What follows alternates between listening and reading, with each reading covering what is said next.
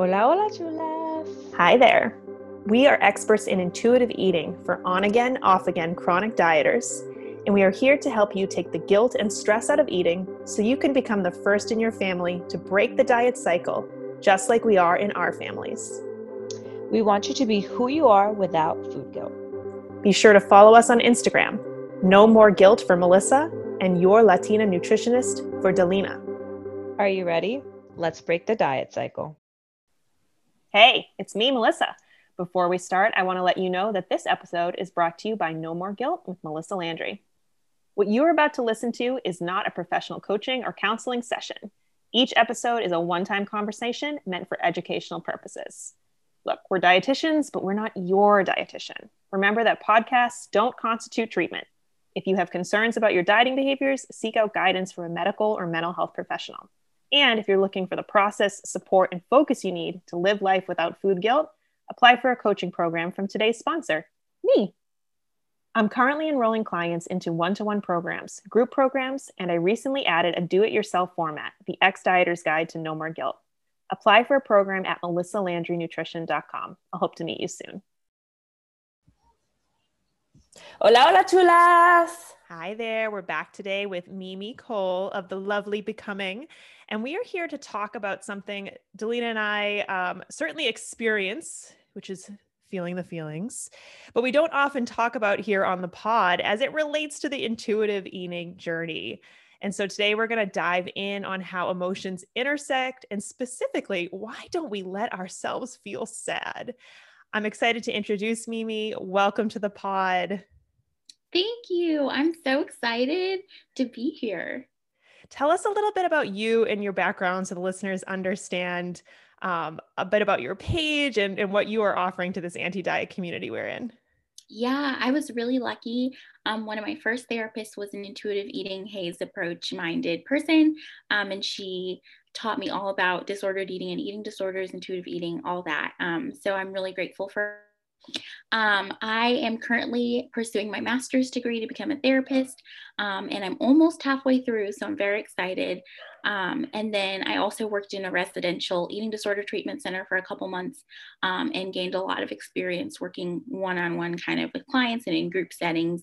Um, so that was great. You have such a gift in your community for getting this message out in bite sized, encouraging, supportive ways. So I was eager to ask you on and have this conversation with someone like you who has a good sense of, of how to approach this. So I'm so glad you're here, Mimi.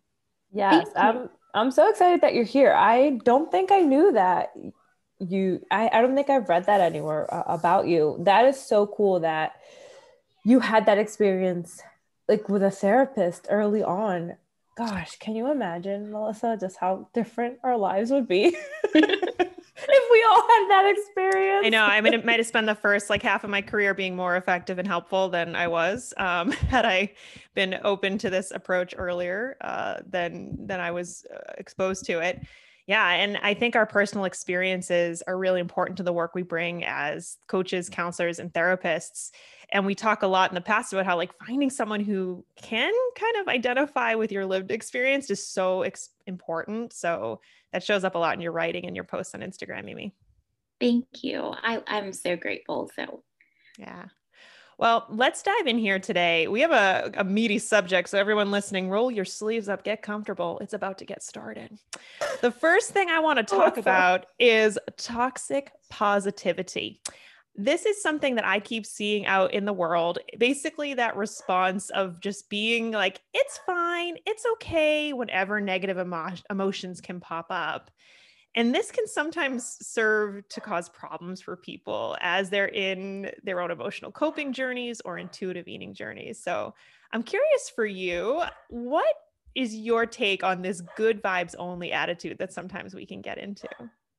Yeah, I think it can be toxic, like the name implies, toxic positivity, um, because it really serves to minimize our emotions and our experiences.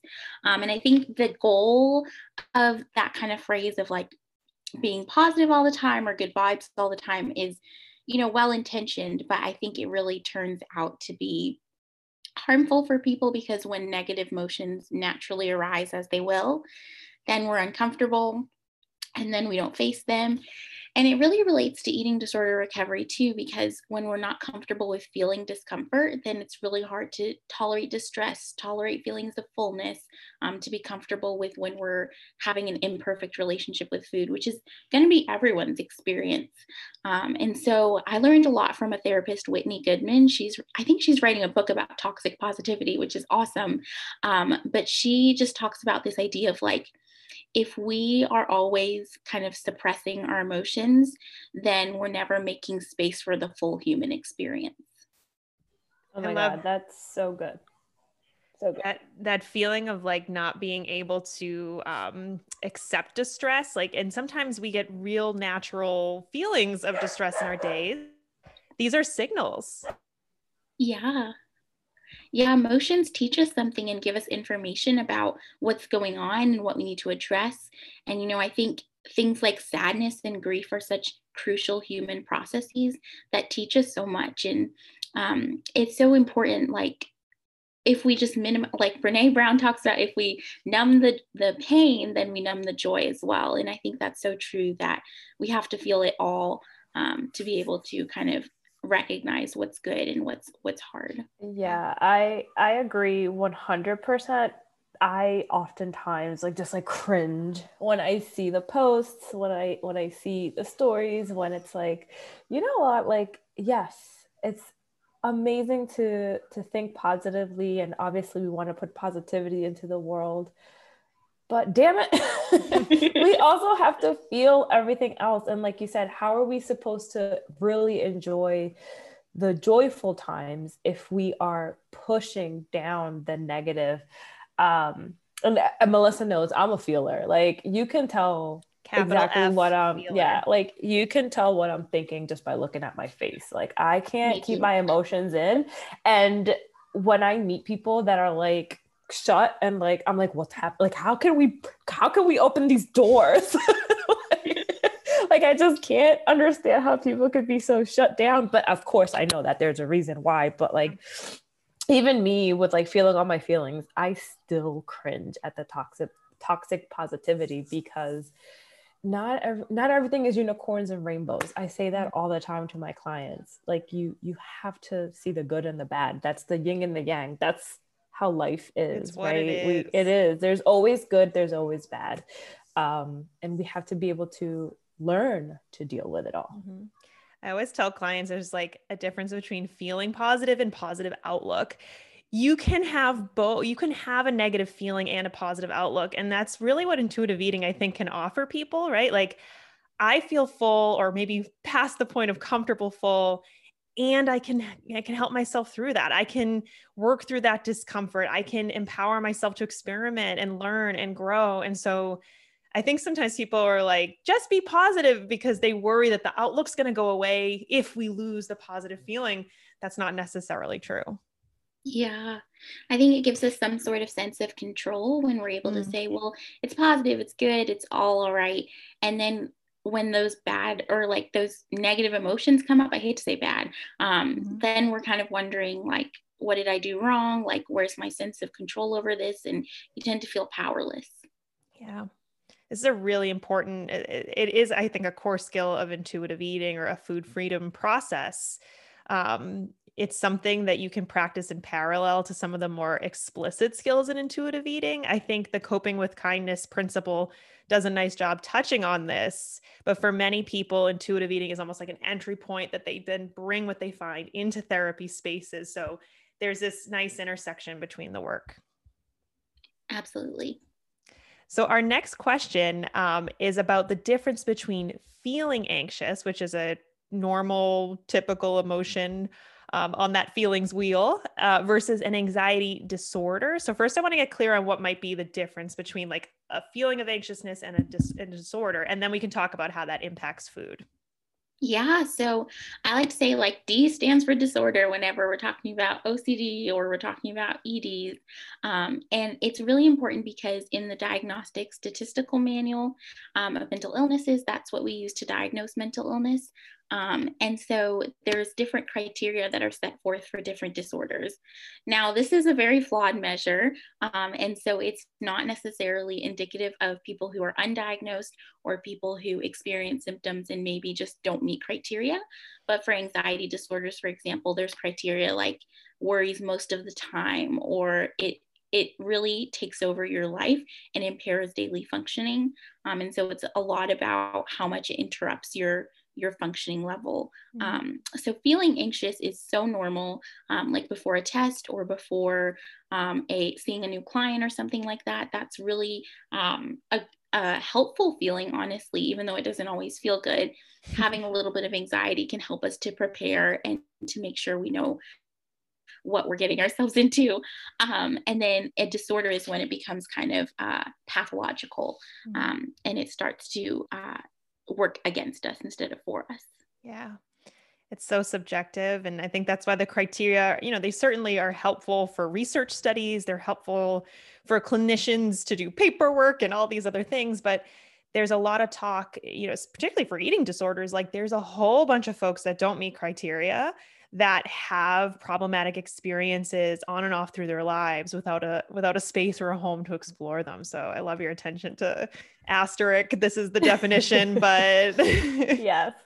And that definition made me feel better because I think we always say, I'm such an anxious person. I, you know, not that we self-diagnose, but we always feel like, or I always feel I know like that maybe I'm way too anxious or that, you know, something's wrong because I'm I'm, you know, feeling jittery or anxious, like you say, before a call or before something major happens but I like that you said it it helps us because it helps us prepare and and just reframing that thought that it's like you're not a bad person. There's nothing wrong with you for feeling this way.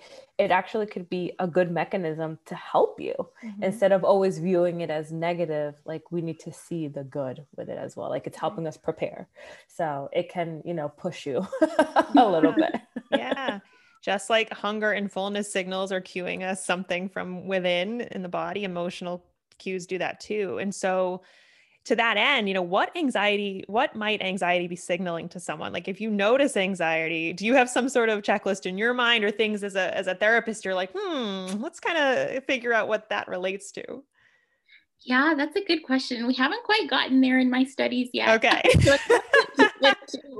All right. So go to your primary therapist and go ask that question because it's a good one. what I will say is that um, anxiety can tell us that there's something wrong, but it can also be a false alarm danger signal. And so I think what it's functionally meant for is to tell us like there's a problem that needs to be addressed or there's something wrong. Um, but it can also, I think, be transformed into something that is not dangerous per se, but maybe something that we need to prepare for or something that we need to address. Um, mm. and I think yeah, that, like I need to push myself to get ready for my call. yes, yes. right, right. So slowing down is always helpful in in the experience of any type of signal we're not sure of, right? So I think that that's that's good advice just to say something's up, it's not worth judging investigation is is is a good idea. So let's talk about how anxious feelings, either in the context of a diagnosed disorder or just the passing anxiety that might occur, how does that impact eating? How have you noticed that show up for folks and then for yourself? Yeah, it can have a big impact on hunger fullness cues. Um, the way that I see anxiety showing up a lot is either um, not having hunger cues because you're so anxious and your bodily systems are kind of focusing on that stimulus. Um, or it can be overeating um, in terms of binge eating and, and kind of being really anxious and wanting to do something to soothe those feelings or to make them go away. Mm-hmm. So it manifests different ways. Some people experience both, and some people experience restriction in response to the the binge behavior, or vice versa. So can be a little bit to unpack, but it, it would be expected that you'd have a harder time sensing yourself when anxiety is present. Absolutely. Because it's like a signal that feels, you know, very persistent. And um, I think our bodies kind of have so much going on with that anxiety that they don't have the capacity to focus on things like hunger and fullness, which are so crucial and essential and I think that's why sometimes it's important to eat when we don't have those cues because we have to be eating consistently. And maybe sometimes, um, like time of day, can really help with structuring out your meals until you get used to those cues again. Yeah. Yeah. That's a helpful tip to think through. Um, I had this happen earlier where I wasn't hungry yet. I knew I had a call, and you're like, Do I want to stop to eat? Know, we all had that moment where, like, it's not here yet, but I feel like if I wait another hour, there's going to be a hangry situation. So sometimes that practicality has to come in, particularly if you're aware that you have anxiety, anxious feelings um, consistently. Yeah, and um, just to piggyback off of what you said, Melissa, I actually had the same thought this morning as well as I was like getting ready. I'm like, oh, I'm not hungry. Let me like, what am I gonna do? And then I was like, oh, I have like fajitas from like last night that I can reheat. But you know what? Like just reheating it and the smells, it actually triggered mm. me starting to realize that like hum- hunger was coming and and that I should start preparing to eat. So, do you find that there's you know ways that we can be more in touch with our bodies when we're anxious maybe like aromatherapy um, i know like massaging and like touching i constantly talk to to my clients about like feeling other sensations to kind of like trigger relearning how to feel hunger yes. do you find that that is helpful um, what, what do you recommend yeah, I really liked what you said. Sometimes when I smell something that smells really good, it's like my brain's kind of like, all right, like actually I kind of am hungry and that sounds yeah. um, so I think finding foods that when you're not so feeling so hungry, as best you can, finding those foods that you really like that kind of bring it and make it more enticing. Um, eating if you don't have social anxiety kind of with friends um, can be really helpful to just get out of the house of course, being safe with COVID. There's always asterisks on everything that I say. so um, we can't do everything perfectly, even when we're talking on a podcast. Yeah. nuance, people, nuance. Honestly, I hear it in my head and I'm like, oh, someone's gonna say like this thing. I know. but yeah, I think um, also grounding techniques kind of um, you know, making yourself aware of that anxiety um, and naming it for yourself, um, and then kind of bring yourself back to the present moment, grounding, deep breathing, things like that. Mm. Intuitive eating is an embodied practice, which means it takes place and is is, is referenced by the body. And so, uh, anything you can do to get back into your body, and it doesn't always have to be these elaborate measures. You know, I think sometimes clients get really intimidated, like, "Well, I feel that way in yoga, but." Yoga is a 60 minute class and that just feels so inaccessible. Well how do you make that bite size? How do you create these little small moments for yourself? Even a little bit more than before is better than none when it comes to trying to make that connection. Mm-hmm. yeah.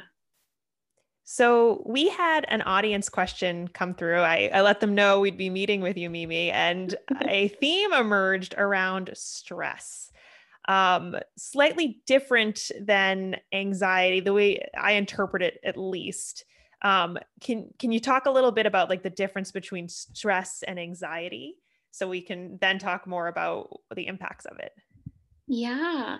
So stress is kind of that feeling like it's almost like anxiety has gone a little bit overboard and you start to get like these physiological symptoms, which you can get with anxiety as well. But stress to me is like a heightened anxious response um, that's not always super helpful. So I think anxiety can be a little more helpful, and stress is a little more like causing infl- inflammation in the body, kind of starting to get to this level where it's something you feel is a little bit out of control. Mm-hmm. Um, now, I'm not a like professor or anything. so that's my understanding yeah. of the two. well, there's more of a um like a physical component that I feel many describe where bodily symptoms start to like sometimes GI symptoms can start to chronically change for them or heaviness in the body or noticing procrastination. There's all these different things that can come to try to protect you. Um, I saw Dalina in your book pile, you got the burnout book um, i think a lot of us right now are experiencing burnout just in our day-to-day lives there's not a lot of you know normal normal quote social interactions face to face the repetition of our days the you know suddenly we have more work because we're working from home and we feel like we got to yeah. prove our productivity and so it can add up over time our lifestyles if we don't have space. Yeah, I haven't read it yet. So okay. I will take all of the pointers you have, Mimi, because that is up next. That's the first one I'm reading out of the pile. Okay, nice. beautiful. Come back for part two. So, in terms of stress and how that impacts the way that the body feels, um, I learned about this in intuitive eating training as a quote attunement disruptor. So, it's a physical block to the body's ability to sense itself. And that's making intuitive eating hard for a lot of different folks. Um, I had a client ask, or, or rather, an audience member ask, how can you silence these attunement disruptors? And my initial thought was like, you can't. It's not the like the the question um, itself. Eh, so anyway, I guess for this, for people who know that they're stressed, that know that this is at play, and really do want to become intuitive eaters, how can you approach that, acknowledging these attunement disruptors are in the room? Yeah. And I think it comes back to what you said like, we really can't. We have to show up and be able to engage in new patterns, even when we feel stressed and even when we feel anxiety. There are things we can do to address, address stress and to decrease it in our daily lives, like meditation or mindfulness, or kind of slowing down and maybe pushing back our agendas a little bit. Um, but overall, stress and anxiety are going to be parts of our lives. And I think instead of trying to say, like, how can I get rid of it all? We can invite them in and say, how can I do hard things with this? How can I engage in practices that align with my values, even when I'm feeling this way? Oh, that's so beautiful. Can we talk about how scary that is? and that's a lot to ask. it is. And I think that's the beautiful part is like accepting that like it's never gonna it's we want to operationalize it right we want to yes, have like a steps yes. and an order like always my favorite phrase is i'm going to get my life together or quote i need to get my life together i was so guilty of saying this all through my 20s like i had the, a master plan of getting my life together and it would never come true and i would constantly be waiting to take care of myself until that moment arrived and it never effing came so that really hit me like a ton of bricks mimi like you got to do it anyway. Stress is always going to be there. you can't wait. You can't. The more you wait, the less you do. Mm-hmm. Yeah. Yeah. And then later it becomes harder. Yeah. Yeah. It gets bigger and bigger and bigger. This is a practice of, you know, day in and day out repetition. And each day it gets a little bit easier, a little bit more automatic. And so letting it start in an imperfect way is such great advice. Yes you get some experience for your brain to tack onto. Yeah. And I think it's also important to remember like curveballs are always going to be thrown at us. Like we did not expect COVID. Like we started this, we started this podcast right when COVID started. We're like, yeah, like if you're listening to this, probably in the future. yeah, we're like, we won't be experiencing this by the time this episode gets yes. aired. How what a bunch of jerks we were back then. Sorry, guys. Completely unaware and i think that that level of uncertainty uh, that people are feeling like oh we're going to go back in january oh just kidding it's march oh just kidding it's that's a, a lot for the human brain to have to consistently yeah, sure. recalibrate um, you know if if you're making these choices to disrupt your life and there's a lot of control it's less difficult but you're not we're not so that is going on um, i'd invite everyone to think about what space they're making for that repetitious change that's going on it wasn't there before. How are you all coping with it? Like, how do you make space for all the changes that have been happening? Slash, are you? That's a good question. I'm gonna let Mimi discuss this one because you know my I'm a hot mess parade over here. So. I mean, I try not to think about an end an end line a finish line um, because that makes me anticipate it and then get disappointed and anticipating disappointed mm. and i think there's like room for anticipating things which is great because you want to have expectations and you don't want to say like oh i don't want to have any expectations so i've never failed you know because that's just not how life works um, and but i think i've been coping with this whole pandemic um, with therapy. Um, I love therapy, big fan. Um, although I will say it's it's very uncomfortable sometimes. Um, I, I I always love it, and then I get to therapy and I'm like, oh, this is hard. Like, I don't know why I'm always so excited about it, but yeah.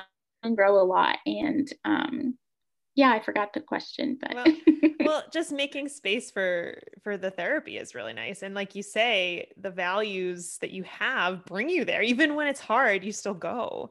That's such a nice role model. I think there's so many things in our lives that are just like not immediately rewarding and we we need the immediate rewards the most that's when it's hard to choose this other stuff right like it would feel really great to like not go to therapy and ignore ignore that in the moment but maybe not long term for what you want in your life. Yeah. yeah. I think it's tough because we live in a society that's so used to instant rewarding. Mm. I um I remember I don't remember where I heard this, but someone was like, when your kids ask you for something because they're so used to like things always being there, have them count to 10. Have them like wait for you to give them something so that it's not this instant reward. So I oftentimes I'm like count to the number 10 as I'm like trying to get things done because that way they learn. And he wants something. okay, wait, did you guys rehearse that before Bryson? You are quite making quite the cameo today. he just came full full he literally here. Let's practice. Let's practice to 10 now, Bryson that was wow, could not have planned that.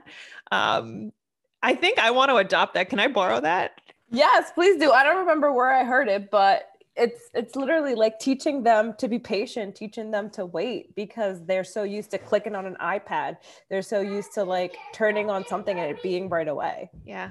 Yeah. And when we want to create certainty like it's tempting to just react right when you you, you feel anxious or there you want to react so that count to 10 is a really nice technique to just make a little space i love it yes i think i might have to try that on myself all right this, this was a productive discussion you know we got some tips for ourselves too and I want to share that to anyone listening. You know, anybody you see who is uh, teaching you and supporting you through your journey in life is also on a journey themselves. I really value um, being able to be on Instagram and connect with everyone and and and share. Like we're figuring things out too. You know, we're trained and we're learning, and you know, there there's a different lens we bring to things, but it's okay to be in the middle. It's okay to be mm-hmm. figuring things out. It's it's where we all are. Absolutely. Any other thoughts on this discussion on why we aren't letting ourselves to feel sad, how to really cope? What would you say is a takeaway for our audience today to really act or reflect on what we've discussed? Yeah, one thing I'm really curious about is whether we learn that negative emotions feel bad um, and that's something we're taught, or whether they're signals and they're meant to feel kind of uncomfortable um, because they're showing us there's something that we need to address, I'll mm-hmm. say.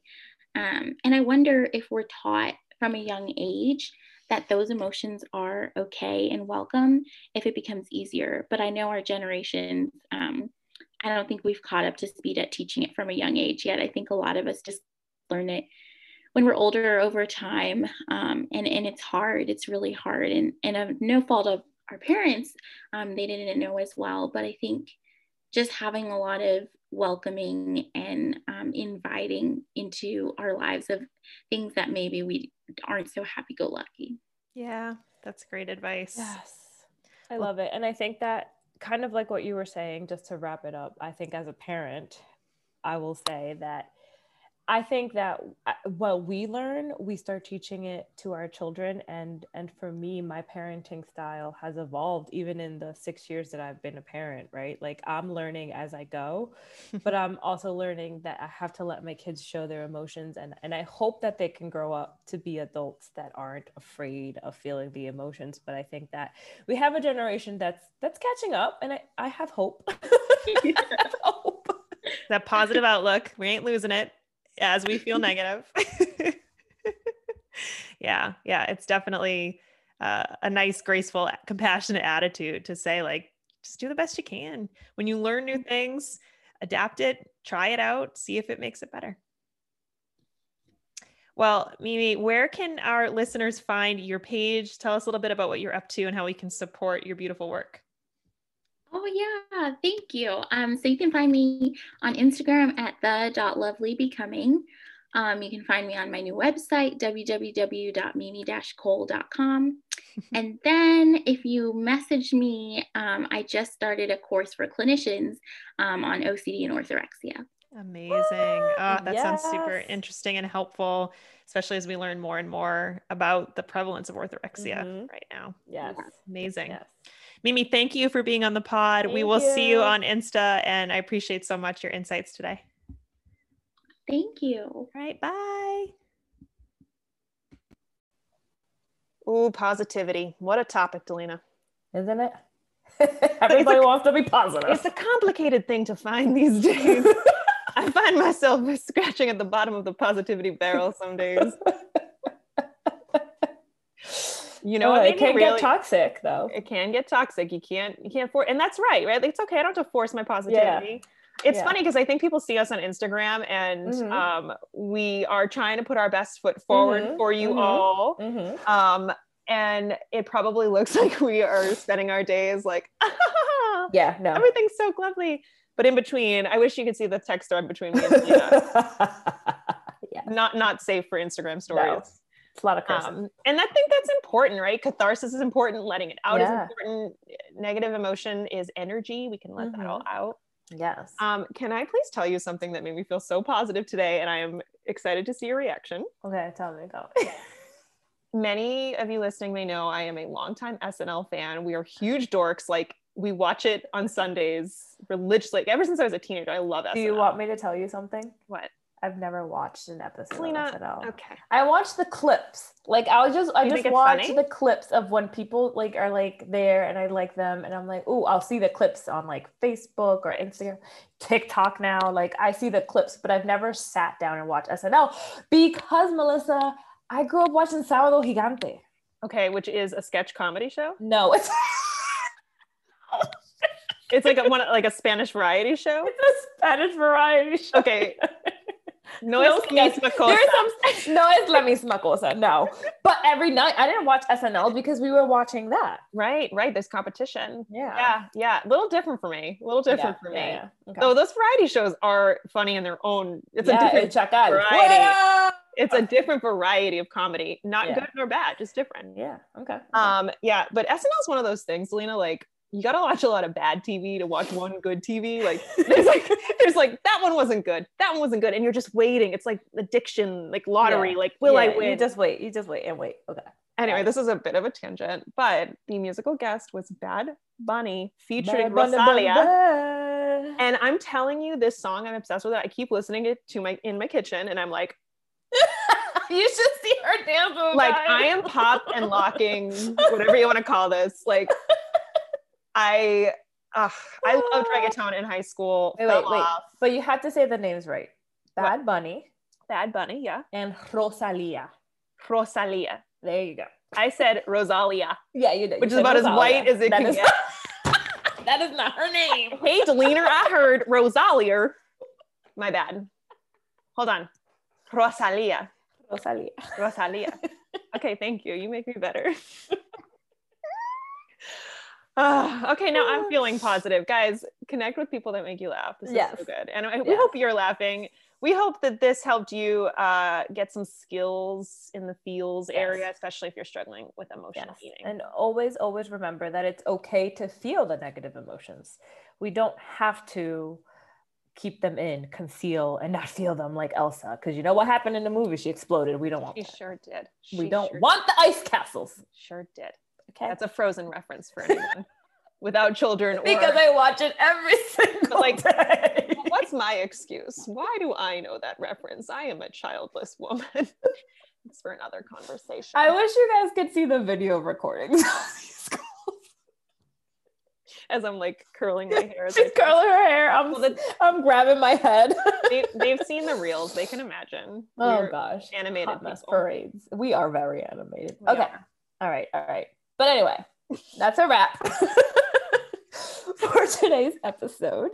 Um, and if you're loving what you hear, please leave us a review. Seriously, it makes our day. So wherever, ever, ever you find us, please, please, please help other women find us as well so that they can start looking into healing their relationship with food and also find our show. Yeah, allegedly the reviews mean something to bubble up our podcast for other people to find. So we don't make the rules, but we'd love if you'd play them with us. We want other people to benefit from this show. Um, or you can tell a friend about our podcast. Yes. You know, a lot of people ask, like, you know, this person I know is struggling and I don't really know how to talk about it with them. Sometimes you can just drop a line and be like, I love this podcast. Let us do the talking. Yes. Hopefully, they don't get to this part of the recording and figure out that this was a plant. But tell your friends. It's a great way to get the word out and help us all this mental diet culture. Maybe you could even talk about it afterwards. Yes. We want to thank you yes, for being here with us and for being who you are. Peace, love, and break the diet cycle. Bye, Dalina. Bye, Melissa.